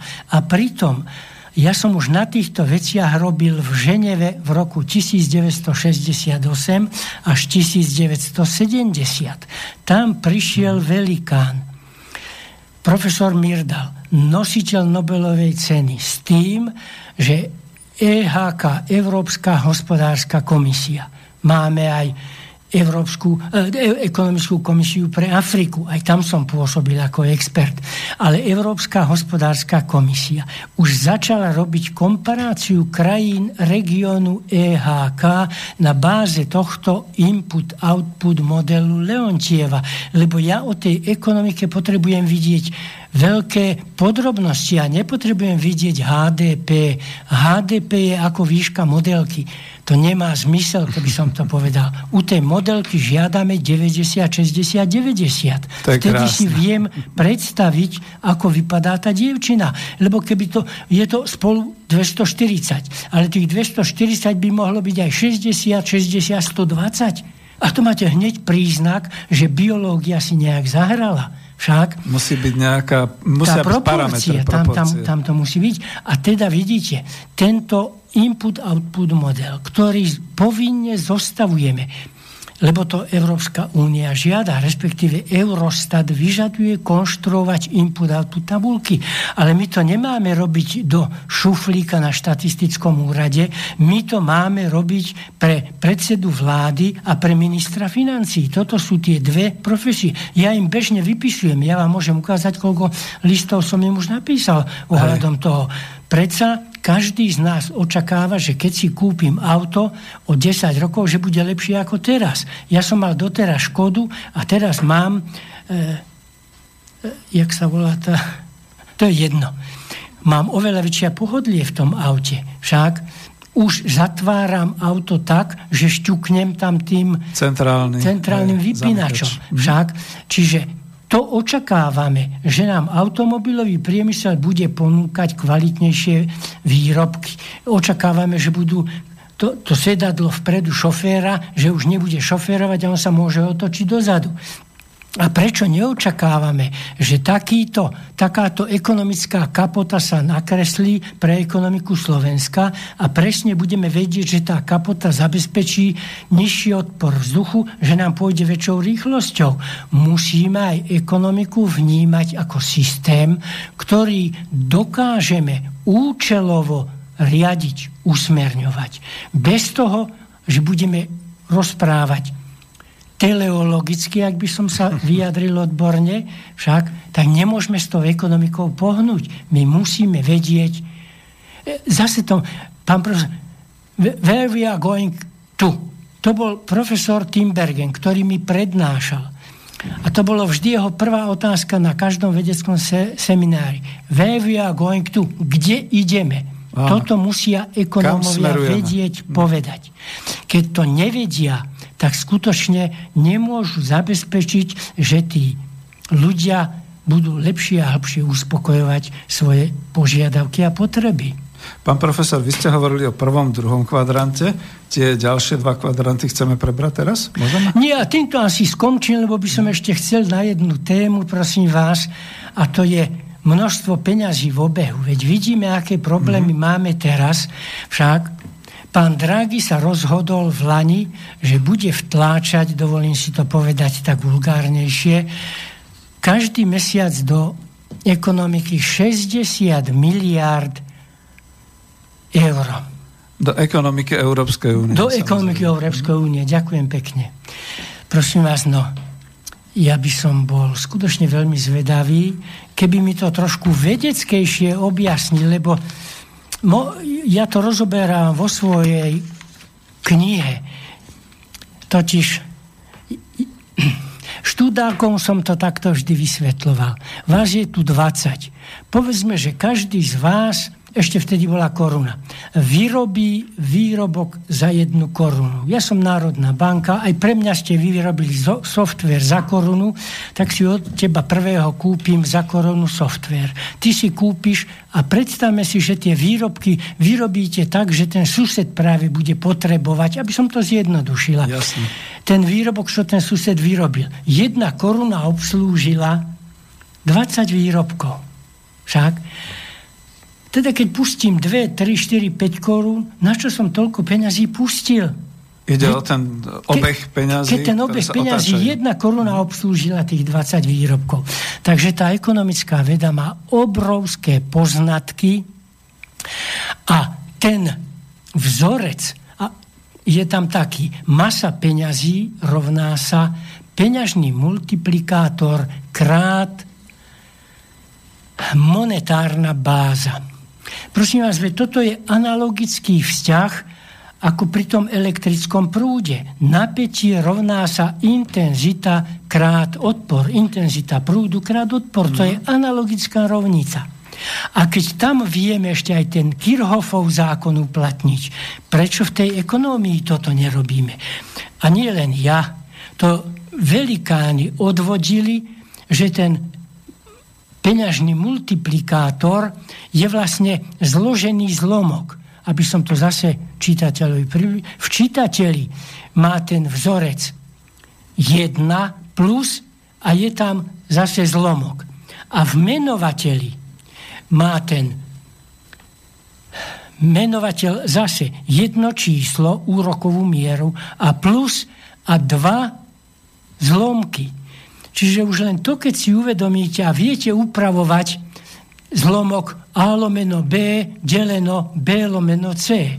To je zložený zlomok. Áno, no to už treba upraviť. nakresliť, to už ako a, poslucháči nedokážu v tejto no, chvíli. No áno, ale no vidíte, a tu máme ten multiplikátor peňazí. Ja som vypočítal, som si na dnes teda pripravil, Nebudem hovoriť tie konkrétne čísla a ten multiplikátor mi vyšiel 2,49. Teda čo to znamená? Keď ten Draghi pustil do európskej ekonomiky to je jedno euro, tak v tom kolobehu v tej ekonomike vznikne 2,49 eur. Mm-hmm. Áno, tomu rozumieme. Čiže... Vidíte, na, na čo púšťať toľko peňazí? Pretože teda, keď on pustil tých 60, tak miliard, tak 60 miliard krát 2,50. Toľko vlastne pustil do tej ekonomiky. A to je mesačne. Dokonca. A to je mesačne, prosím mm. vás. Veď to sú základné pravidlá a tak ako tam pán profesor English povedal, pořádek v ekonomike tiež musí byť poriadok, vás, to bez poriadku nejde. A vy ten poriadok si musíte vedieť vypočítať, ako v tomto prípade, musíte vypočítať ten peňažný multiplikátor. Ten peňažný multiplikátor je 2,49. Tak ja ho musím rešpektovať a ten guvernér Národnej banky musí na tom sedieť a neexistuje, aby bol ten multiplikátor 2,80 alebo 3 alebo 5. Ten musí byť 2,49. To je jeho úlohou. A majú to tak vypočítané, myslíte? Lebo... No ja myslím, že nemajú, lebo to by som tiež dlhšie musel rozprávať. Ale to je presne, keď máte poznatky, tak vy vidíte hneď určité signály, že čo je zlé. Teda ja v tom ja som povedal, že je to zložený zlomok. Tak povedzme to CU lomeno D, to je currency lomeno D, deposits, teda obeživo, obeživo lomeno vklady. Áno. Vy keď zistíte, že je tam nepriaznivý ten pomer, tak hneď musíte brzdiť. Ano, mm. Alebo keď tam máme druhé ER lomeno D, keď vám to indikuje, keď začnete doplňať za tieto znaky konkrétne hodnoty za Slovensko a vám to indikuje, že to D príliš rastie, no tak musíte stopnúť rast toho D, ale to musíte vedieť. Však ja nemôžem ísť operovať človeka a operovať mu čokoľvek, aj obyčajný prst, ak sa mu niečo tam stane. To, lebo to mi, nevie. No, to ste mi nadhodili, pán profesor, že s hospodárstvom a s ekonomikou a s týmto obeživom je to tak, ako keď býva pri tom krvnom obehu, čo tam máme nakreslené, s určitou hustotou alebo e, riedkou krvou. To znamená, že veď sú aj prípady, že samozrejme tá riedka krv sa používa na rozprúdenie, na to, aby teda cez tie cievy to išlo, aby človek teda mohol ten krvný obeh zabezpečiť a podobne. Možno si ten pán Draghi povedal, že dáme toho každý mesiac tých 60 miliárd s tým, že si nevypočítal, ako sa zriedi tá krv. A samozrejme teraz mu to niekde, ono to môže cirkulovať, ale najhoršie je, že tie krvné zrazeniny, teda to, čo sa potom deje, keď je potom trombóza, človek vlastne nedýchá a prestáva získavať. Tie, tie krvné zrazeniny, zrazeniny sú dneska v tých úveroch, v tých zabitých úveroch, ktoré existujú v tých komerčných bankách a oni nevedia, čo s tým. A v inflácii. A v inflácii. A, to je zase opak, že to teda narastá príliš. Ak, ak mi dovolíte, lebo aj za to som to trošku, lebo ten pán profesor English. Počúvame. Ja, ja prečítam zase, lebo pán profesor Karvaš, ten napísal o týchto peniazoch, čo ja som teraz tu skratke po 90 strán. tak z 90 strán, keby som aj rýchle čítal, tak neviem, či to prečítam za hodinu. Dáme na to nejaké tak, prednášky. Nie? Hej, no ale nie, tak počúvajme. Zase tu prečítam. Organizácie peniežní sústavy. Áno. To už napísal v roku 37, teda pred, presne pred 80 rokmi. Organizácie peniaz kovových. S ryze kovovou mienou se nevystačí. To je kapitola 2. Soustava cedulová a soustava žírová. Kapitola 4. Ochrana peněžní jednotky. 5. Poruchy cedulové soustavy. 6. Definice peněz. Takže vidíme, Počúvam. Mhm. koľko venoval len tomu. A hneď ďalej, organizácie, organizácie trhu statku, organizácie kapitálového trhu, organizácie trhu práce, smienné spoločenství ako hospodársky súbor, medzinárodní pohyb kapitálu. To je presne, čo teraz urobil ten da. Medzinárodní pohyb osob. Organizácie medzinárodných platú. Viete, takže to je taký ten ďalší problém, ktorý by som teda veľmi rád, lebo my vždy hovoríme o peniazoch, ale nevieme, o čom hovoríme. Totiž, keby som to veľmi skonkretizoval, tak zase musím prečítať. Počúvam, hej. Obecne sa teórii definujú peníze ako zvanými funkciami. To je, je tá čeština je ešte taká staršia. To je účely. K ním sa peniaz používa. Uvádí sa, že peníze sú mienidlem. Čiže výmenou hodnotou? Áno? No nie. Ako za korunu, že si môžete kúpiť českú korunu. Platidlem. Čiže, aha uchovávateľem a přenášačem hodnot. Ja len tieto štyri spomeniem. Každá táto funkcia má svoje pravidlá, ako by sa s tým malo narábať. Ano. Ale to musí niekto vedieť. To musí vedieť predseda vlády, to musí vedieť minister financí a to musí vedieť guvernér Národnej banky. Len potom môžete očakávať, že tie peniaze splnia vždy tie funkcie, ktoré im teória odvodila. Lebo to boli obrovské poznatky. Viete si predstaviť ten vzorec na ten peňažný multiplikátor, keďže aj hore je zlomok, aj dole sú zlomky až dva, že čo to bola za namáha, koľko sa krčil ten Keynes, pardon, už to začal Fischer, kým prišiel na tie vzorce m krát v rovná sa p krát y, kolobeh peňazí, množstvo peňazí krát rýchlosť rovná sa HDP krát priemerná cena to sú veľmi náročné vzorce. To si musel dlho ťukať na čelo, kým na to prišiel. A my teraz tieto poznatky nevyužívame a začneme prehlasovať, že HDP je to najdôležitejšie. HDP je ako výška modelky. Nič nehovorí.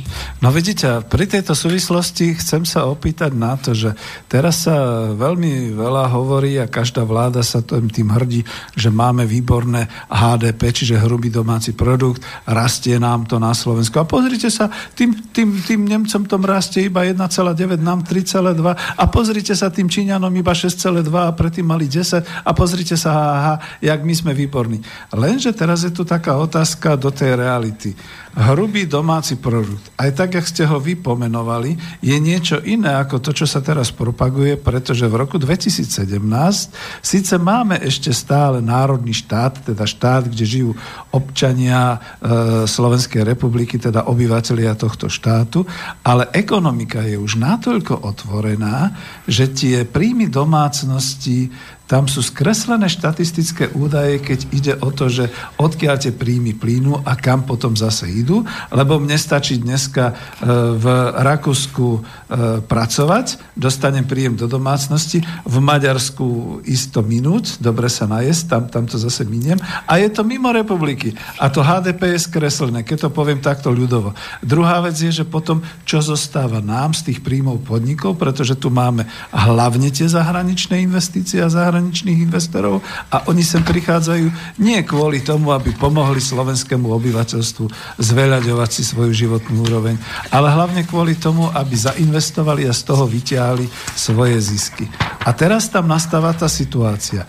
Je ešte hrubý domáci produkt ako makroekonomický ukazovateľ vôbec platný tejto našej vláde slovenskej k tomu, aby nám tu ukazovala, jak rastieme, keď my všetci vieme, že tí zahraniční investori, ktorí tu zainvestujú, vyrobia dokonca, keď to vždy zobereme tú monokultúru, automotív, tý, ten vyše milión až milión 200 tisíc automobilov, že má to pre nás vôbec, pre našu vnútornú e, ekonomiku, pre naše nejaké vnútorné presvedčenie nejaký význam keď je to všetko natoľko otvorené, že e, ešte ďalšia vec. Mňa vždy, e, ale už, už vám dám slovo, ale taká tá otázka. Vždy všetci hovoria, že akí sú Slováci pijani, že strašne veľa toho piva vypijú a tak ďalej, že sme druhý na svete hneď po, po Čechoch a tak ďalej.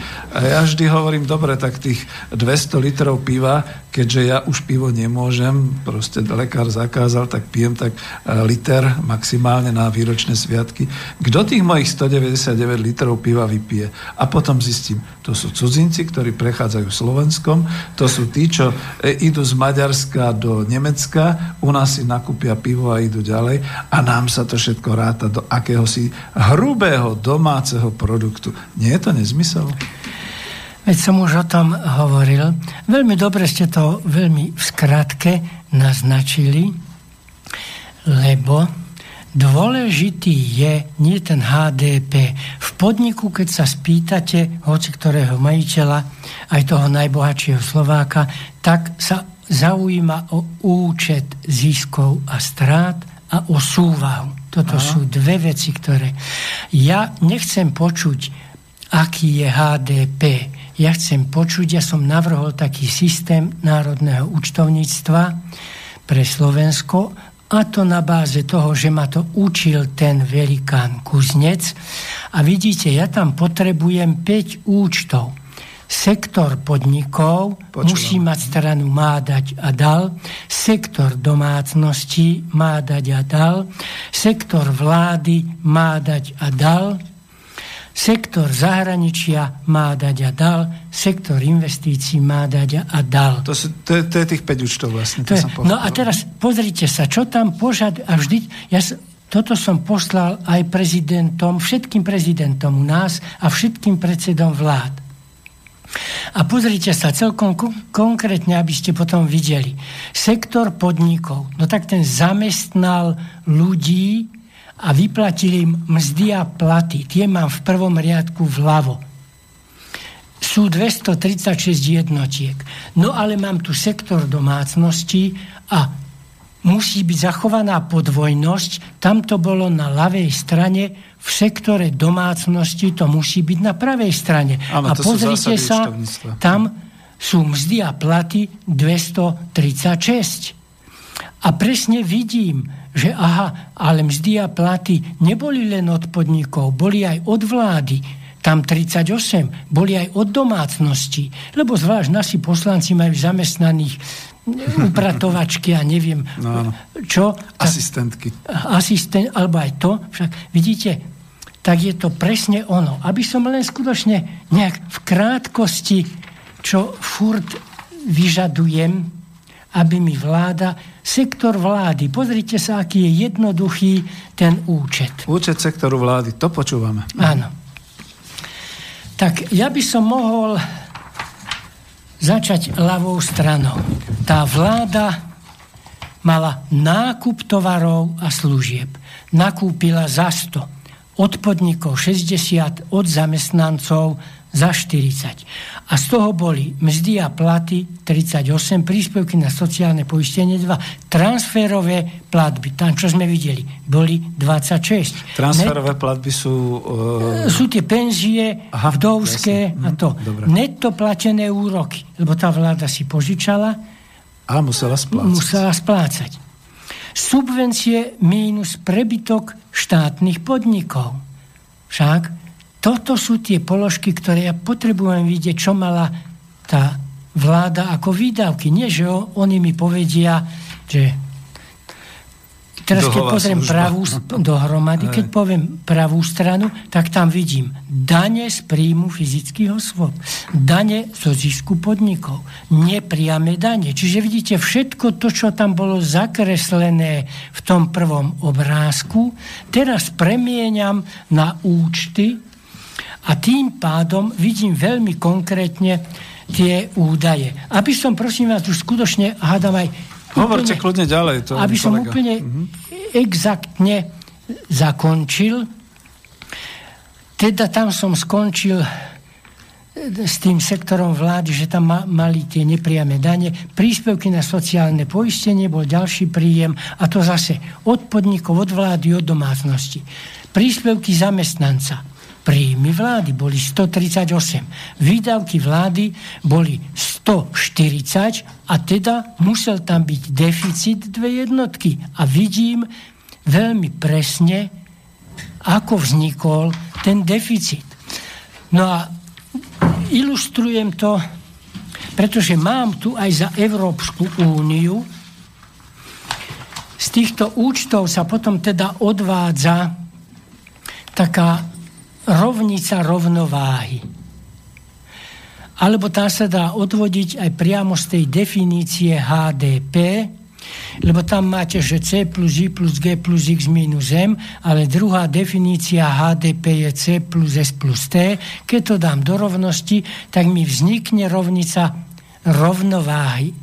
A budem to ilustrovať na Amerike, lebo ja som sa s mojimi doktorantami aj študentami snažil túto rovnicu aplikovať. Pán redaktor sa tu môže pozrieť na to za všetkých... Uh, vidím, dva... len nedosiahnem v pohode. Na všetkých 27 štátov Európskej únie, ešte vtedy. A prosím vás, nepodarilo sa mi túto tabulku vyplniť. Alebo sa nedali zistiť úspory obyvateľstva, alebo sa nedali zistiť príjmy vlády. To je jedno teraz, kde tam by ste videli, je to derava. Ale ilustrovať to budem na USA, lebo bol som v tom USA na tom Bureau for Economic, Statisti- for Economic Analysis a tam som sa priznal, že ma učil kuznec. Ja som v ich dátach nenašiel chybu. Tak sa pýtam toho pána šéfa, prosím, ako je to, že ja som tam nenašiel chybu. No nenašiel ste, lebo to zostavil kuznec a vravíte, že kuznec vás učil. Tak ja vám teraz konkrétne poviem, že Amerika v roka 2006 mala HDP 13,00 biliónov amerických dolárov. Ešte raz si to zopakujeme. Amerika v ktorom roku? 2006. 2006. Áno, lebo uvediem tu viacej hmm. rokov, tak je to dobre, že 2006. Však, takže HDP bolo 13,008. Povedali by ste, krásne HDP. Veľké. Veľké Žírne. HDP. A teraz som to rozbil na tie zložky C, I, G a X minus M, takže výdavky mali na obyvateľia 9, investície boli 2, G boli 2, X minus M teda netto export bol mínus 765. Zobral som si pravú stranu toho účtu, to C je teda také isté, lebo tam sa vyskytuje na dvoch stranách, zas bolo tých 9, úspory obyvateľstva boli 1,7, T, príjmy z daní boli 2,1. Keď som to spočítal, na pravej strane som znovu dostal 13,008. Mohol som robiť hurá že je to vyrovnané, že je, to, 13, je vyrovnaný. A pozrel som si teraz jednotlivé položky. Čiže S minus I. A zistil som mínus 416. To S minus I čo bolo? To sú úspory minus investícií. Úspory minus investícií. Čiže investovali oveľa viac, čiže museli sa obrátiť na zahraničie, a lebo doma nemali toľko peňazí. T minus G vláda, príjmy vlády minus výdavky, minus 369. Vláda zase nemala peniaze. Zase, zase musela, si požičiavala. Mhm. Si požičiavala. A presne im to sedí s tým zahraničím minus 765. Teda tie tri taniere, lebo ja to niekedy kreslím, ako čo mala moja mama váhu, tam boli dva, dva taniere, prirobil som Čiže jeden váha, tanier. Hej, váhy, rovnovážny stav. Hej, hej, prirobil som ten tretí na a tak som teda zistil, že v roku 2006 to takto vypadalo. Ale mám tu teraz tri ich roky, prosím vás. V roku 2003 ja už to teraz nerobím, viete, to je veľmi namáhavá robota. Mne to vtedy robievali študáci a doktorandi. No, ste... Lebo to je, to je roboty strašne veľa. V roku 2003 mali väčšie úspory o 10 jednotiek. Vláda mala mínus 530 deficit. Zahraničný obchod mínus 520. V tom roku 2006, to už som prečítal, v roku 2008 úspory znovu menšie ako investície o 30 jednotiek. Príjmy vláde mínus výdavky mínus 707 biliónov e, dolárov. A X minus M, obchodná bilancia minus 737. Čiže to je to dôležité. Obchodná bilancia hlboko stratová, hlboko... ako my vieme. Mhm. No tak, prosím vás, štátoch. oni musia s tým hospodárstvom niečo urobiť. Mhm. To nie je možné. A keď som teda robil to za celú Európsku úniu, tu mám za všetkých 27 štátov a mám aj Vtedy ešte bolo dôležité aj EU 25 a EU 15. Prosím vás, samá bieda. Nedali sa vyčísliť. Keď si tu pozriem, tak ta, za taký Luxemburg som to nedokázal vyčísliť. pretože ich údaje štatistické neboli k dispozícii, alebo to bolo natoľko ako si zapletené v nejakých iných účtoch, ktoré sa nedali vyhrabať. A to Viete? my považujeme Luxembursko za najluxusnejšiu krajinu, kde je minimálna mzda, neviem koľko tisíc a kde... 2200, no, 1500 myslím, hej. No. Ale zoberte si Holandsko, prosím ja, za Holandsko som nedokázal zistiť úspory obyvateľstva a úspory podnikov. No ako je to možné? A to netrápi nikoho v Európskej únii. Oni neprejednávajú aspoň raz ročne takúto hromadnú ekonomickú tabulku o stave Európskej únie, kto ako je na tom. Veď ja potom mhm. nemôžem tú Európsku úniu, jej ekonomiku poviem to hrubšie, držať za uši, keď to nevidím, ako to tam vypadá. No to je to, že oni to už zdali, oni sa už venujú hlavne tomu, že však to nám zahraniční investori všetko obstarajú, nám je dôležité len sedieť, poberať platy a sem tam sa tváriť, že ešte to riadíme. Takže to je ten problém. Ale veľmi pekne ďakujem. E, vy ste prišli už až e, po Európsku úniu, ja by som sa až bál prísť až po Slovensko. Po to slávne Slovensko, ktoré dneska prosperuje vraj, ktoré dneska má vysoký HDP, ale keby sme urobili také niečo, dnes veľmi veľa používame, milí poslucháči, takéto, že by sa to zišlo nakresliť, ako boli tie kvadranty, alebo ako boli tie cirk, e, teda tie kruhy a podobne, ale teraz si predstavte, že máte teda tie tri, nie dve váhy, ale máte tri misky na váhach, ten rovnovážny stav a ja to už veľmi skrátim, lebo už ide nám aj čas pomaly, už máme posledných 20 minút. Pán profesor, keby sme dnes dali tie tri misky váh pre Slovensko. Uh, hovorili ste, tam sú vládne výdavky a príjmy, tam sú domácnosti, tam Úspory, sú podniky. Úspory. Hej. Ako by to vyzeralo? No ja vás musím zarmútiť, pán inžinier. Moji doktoranti, ale ani študenti, lebo toto dostávali vždy ako za úlohu. Nikdy sa nedopracovali, aby túto rovnicu rovnováhy za Slovensko skonštruovali. Jež. Ale ja vám to poviem aj inak a ja vám aj prečítam, lebo začalo to robiť OECD potom. A tam som aj písal do OECD. Však tam bola dokonca nejaká moja rodina zamestnaná. Tak ja vám to takto prečítam. Očakával som, že komparatívna analýza OECD hlavne nutných adaptačných procesov vyústí do to mám vo svojom diele napísané, musím povedať, závažných záverov. Veď SR išlo o vznik nových ekonomických vzťahov. Čakal som odhalenie príčin výkyvov a formovanie účinnej štruktúrno-adaptačnej stratégie nielen ekonomiky SR, ale už aj existujúcej Európskej únie. V súčasnosti sme zrazu postavení pred problém rozvoja automobilového priemyslu na Slovensku. Nemali stratégovia o tom hovoriť už v roku 2000 a naša vláda dnes rieši v okresoch akčné programy. Rok 2033 je rokom, keď sa podľa plánov NASA ľudia dostanú na obežnú dráhu Marsu. Iste na to potrebovali veľa poznatkov. Hm. A tá ekonomia má tiež strašne veľa poznatkov. Tu sme niektoré. A čo obežná dráha Európskej únie? Kedy sa ľudia dostanú bla- k blahobytu bez bezdomovcov? To predsa nie je hospodársky ideál. Nezabúdame na ekonomické poznatky. Mm. Takto som to asi nejak naformuloval, lebo presne, viete, tie brožúrky OECD o, Slová, o Slovensku, pozrite si ich. Tam skutočne veľa, veľa textu uvádzajú, ale vy, vy uvádzajú aj číselné údaje. Ale prosím vás, ten číselný údaj je funkciou niečoho. Už som len povedal HDP, musím ščítať C, k tomu pripočítam I, k tomu pripočítam G, k tomu pripočítam X a odpočítam M. Ale to C, to je funkcia, čiže tam by som mal napísať F1. To Ičko je zase funkcia F2.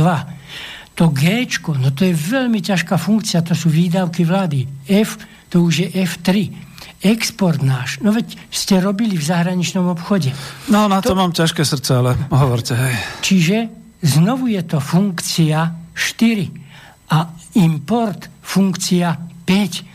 Takže my sa nemôžeme pozerať na HDP ako na, na číslo. Teda keď tam tá OECD uvádzala tieto údaje ekonomické, ja som vyžadoval, aby tam uviedli, ako sa tam správajú to C. Však, či je to exponenciálny vývoj. Však, alebo aký vývoj iba potom viem zasiahnuť, lebo vtedy mám signál. Keď to mám vyjadrený napríklad aj na grafe a keď vidím, že tam je niekde exponenciálny vývoj, už hneď musím vedieť, že to je zlé. Veď to už prvý Maltus povedal, že ľudstvo sa vyvíja, myslím ako populácia, exponenciálne, ale potraviny rastú iba lineárne. Mm. A teda tie potraviny raz musia preťať ten exponenciálny rast a poukázať na to, to musí byť signál, v ktorom roku potraviny pretnú tú krivku exponenciálneho rastu obyvateľstva, že vtedy už bude musí nastať veľká kríza, nebude dosť potravín pre tých ľudí. No vidíte, my všetci poznáme t- potom len tú Maltusovú akoby teóriu o tom, že akože prečo je treba mať menej ľudí, ale veľmi pekne vedecky to vysvetlil, že v ktorom okamihu už bude viac ľudí a menej potravín. Pán profesor, ja už máme posledných 15 minút a e, my sme poslucháčom, asi sme teraz trošku ako zle urobili s tým mobilom, že teda žiaľ Bohu sa nedalo dovolať. E, tie maily chodili, ale nie tie, ktoré by boli pre nás. Kľudne poviem tak, nenašiel som ani jeden mail, ktorý by bol k našej problematike. A ja to už teda tak kľudne poviem, ďakujeme pekne. Už nie, už nebudeme e, pokračovať. Máme nejakých posledných 10 minút, lebo máme skončiť trošku skôr. Ale moja otázka na vás, pretože ja som si veľmi vážil, že ste prišli.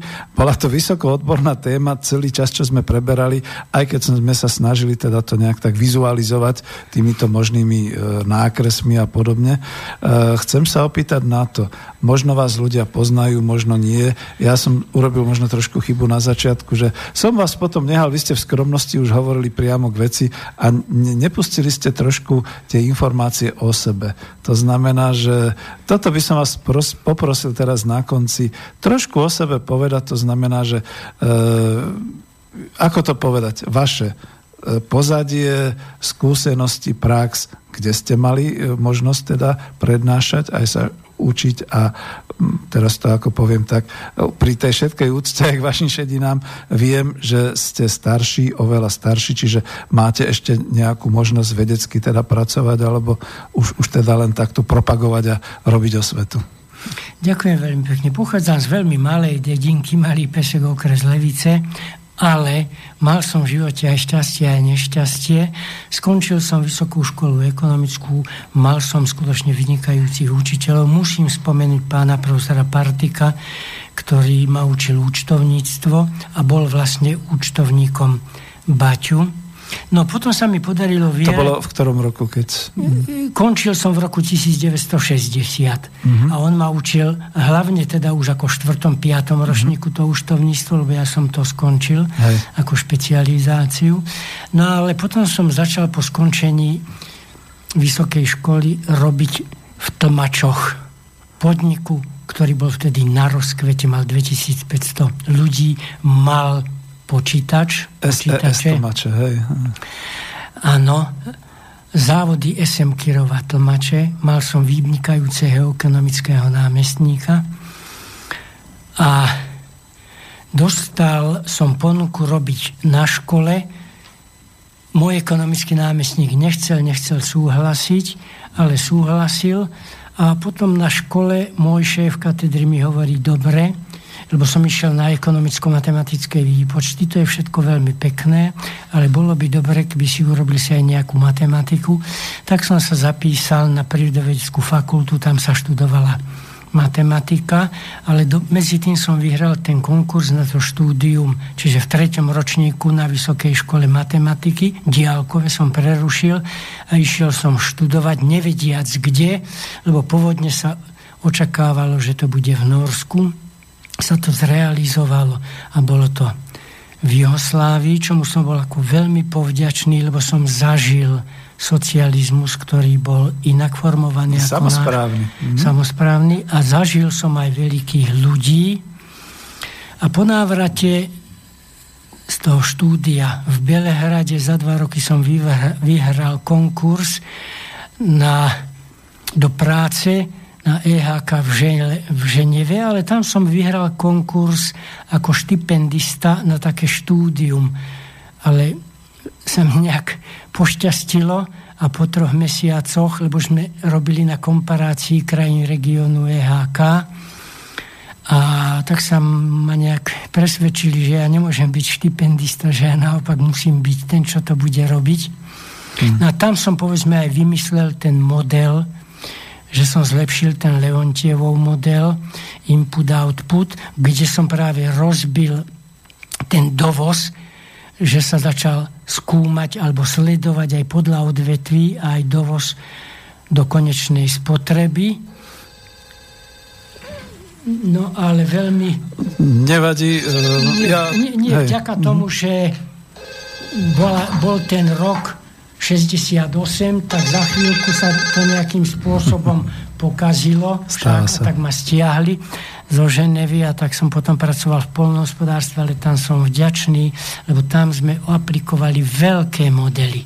Optimalizácia rastliny a živočišnej výroby a optimalizácia závlahových sústav.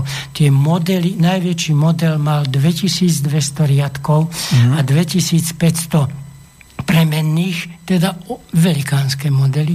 A tam som skutočne ukázal, že to, čo som sa aj vo svete naučil, sa reálne dá aplikovať. A tak ste mohli počuť o JRD Lehnice, Áno, alebo o JRD Slušovice, kde sa aplikovali mm. tie moje veci No ale ma vyhodili zo školy, tak za to som sa tam ako dostal a to bolo asi to dobré. To už boli tie roky 68, že? A to už mm. bolo po 70. Po 70. No mm. a potom som vyhral konkurs zase medzinárodný do Etiópie, takže som skúsil aj čo je Afrika, Etiópia. Mm kde sme tiež odviedli takú peknú robotu, by som povedal, lebo vlastne, keby som to prehnal, oni vlastne ani nevedeli, koľko ich je.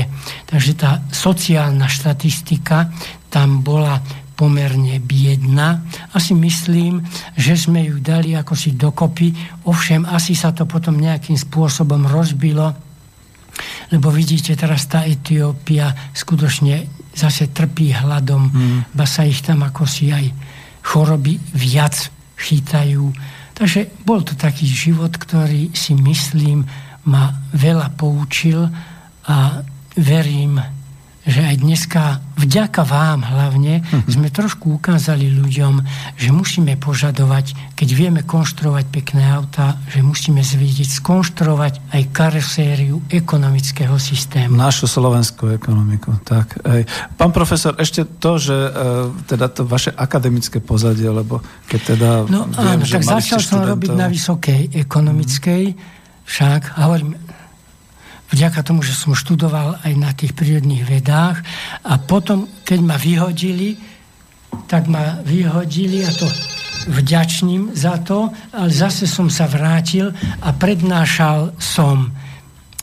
No najviac si cením asi v Anglicku Coventry University a potom si St. George University vo Washingtone a potom hlavne v Neapole, čo som prednášal, myslím si, že No, viete čo, pár... Zoberte to kľudne, ja stiším a medzi tým pár slov poviem zase ja tu. Veď e, o to ide, že vlastne chcel som predstaviť e, Nestora slovenskej ekonomie, pána profesora Jaroslava Husára. E, ak teda mi povedal, odhadujem teda vek na 84 rokov, ale veľmi vzdelaného, významného človeka, ktorý nebol len v teórii, ale bol aj v praxi. A myslím si, že nebude e, naposledy u nás, takže podľa potom aj ohlasov, že keby sme ho chceli počuť. Tuto v tejto relácii ekonomická demokracia nám pán profesor pomohol hlavne k tomu, aby sme si uvedomili, že neexistuje len nejaká malá živnostnícka alebo podnikateľská sféra a neexistuje len nejaké drobné podnikanie a nejaký iba zahraniční investori. My tu stále máme republiku, stále je to štát Slovákov, občanov Slovenskej republiky, pretože sú tu samozrejme aj iné národy a národnosti, ale sme tu my obyvateľia a napriek tomu, že sme zaintegrovaní do nejakej veľkej Európskej únie, ktorá teraz prechádza veľmi zložitým a prúšvihovým obdobím, treba to takto povedať, e, teraz je tá situácia taká, že tak ako keď dokázali počas druhej svetovej vojny národohospodári a ľudia okolo makroekonomiky, pán profesor Imrich Karvaš a pán e, Peter Zaďko, doktor Peter Zaďko a ďalší sformulovať nejakým spôsobom slovenskú ekonomickú vedu a aj slovenskú ekonomickú prax, toto všetko v podstate by sme mali aj my dokázať v súčasnosti, pretože nejde to len o to rozplynúť sa v nejakom vesmíre globálnej ekonomiky a podobne, ale aby sme si naozaj tú našu domácnosť, tú našu vládnu a štátnu časť, e, ten, ten náš aj povedzme trh, aj keď samozrejme tuto v, e, v ekonomickej demokracii hovoríme, že to bude iný trh, ale aj všetky tieto, aj tú podnikovú sféru dokázali znova skonštruovať tak, ako to pán profesor povedal. A ja ho už poprosím, máme záverečných pár minút, ale ešte máte aspoň záverečné slovo. Keď vás vyrušovali, to je dobre, pretože je vidno, že telefóny fungujú aspoň u vás. To je, to je. Takže nech sa páči, máte poslednú minútu. Ďakujem veľmi pekne. Ja verím, že sme naznačili vďaka pánovi inžinierovi Zajacovi podstatné problémy, ktoré vlastne pália ekonomickú vedu a to z toho dôvodu, že sa nerealizujú v hospodárskej praxi a tým pádom sa stáva to, že ekonomika nedostáva tie medikamenty, ktoré by vlastne potrebovala, ale sústredenie sa na jeden ukazovateľ spôsobuje, že aj ľudia dostávajú iba informácie o okolo toho, ako rastie ekonomika, ale aká je bohatá tá ekonomika a vďaka tomu, ako sú bohatí naši ľudia, skôr zostáva v tej úrovni iba teoretickej a dokazuje to jednoznačne to, že máme veľkú nezamestnanosť. Verím, že keď by sa zabezpečil optimálny rozvoj ekonomiky Slovenska, ten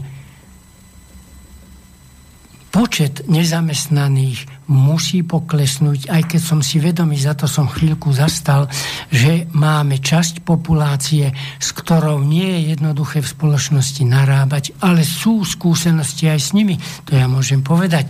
V susednej dedine, kde boli Rómovia, robili podkovy, robili klince, teda treba nájsť tú špecializáciu výroby pre tých ľudí, ktorá zabezpečí zamestnanosť aj v tejto časti obyvateľstva. Ďakujem pekne. Ďakujem veľmi pekne, ak tomu len dodám. A nehľadať stále len ajťákov a nehľadať stále len tých montérov do tých automontovní, pretože to raz skončí a potom naozaj padneme na ústa a zostaneme ako v tých hnedých pásmach v Spojených štátoch amerických. A veľmi pekne ďakujem pánu profesorovi Jaroslavovi Husárovi za návštevu a za iniciačný výklad, ktorý sme tu mali po prvý raz.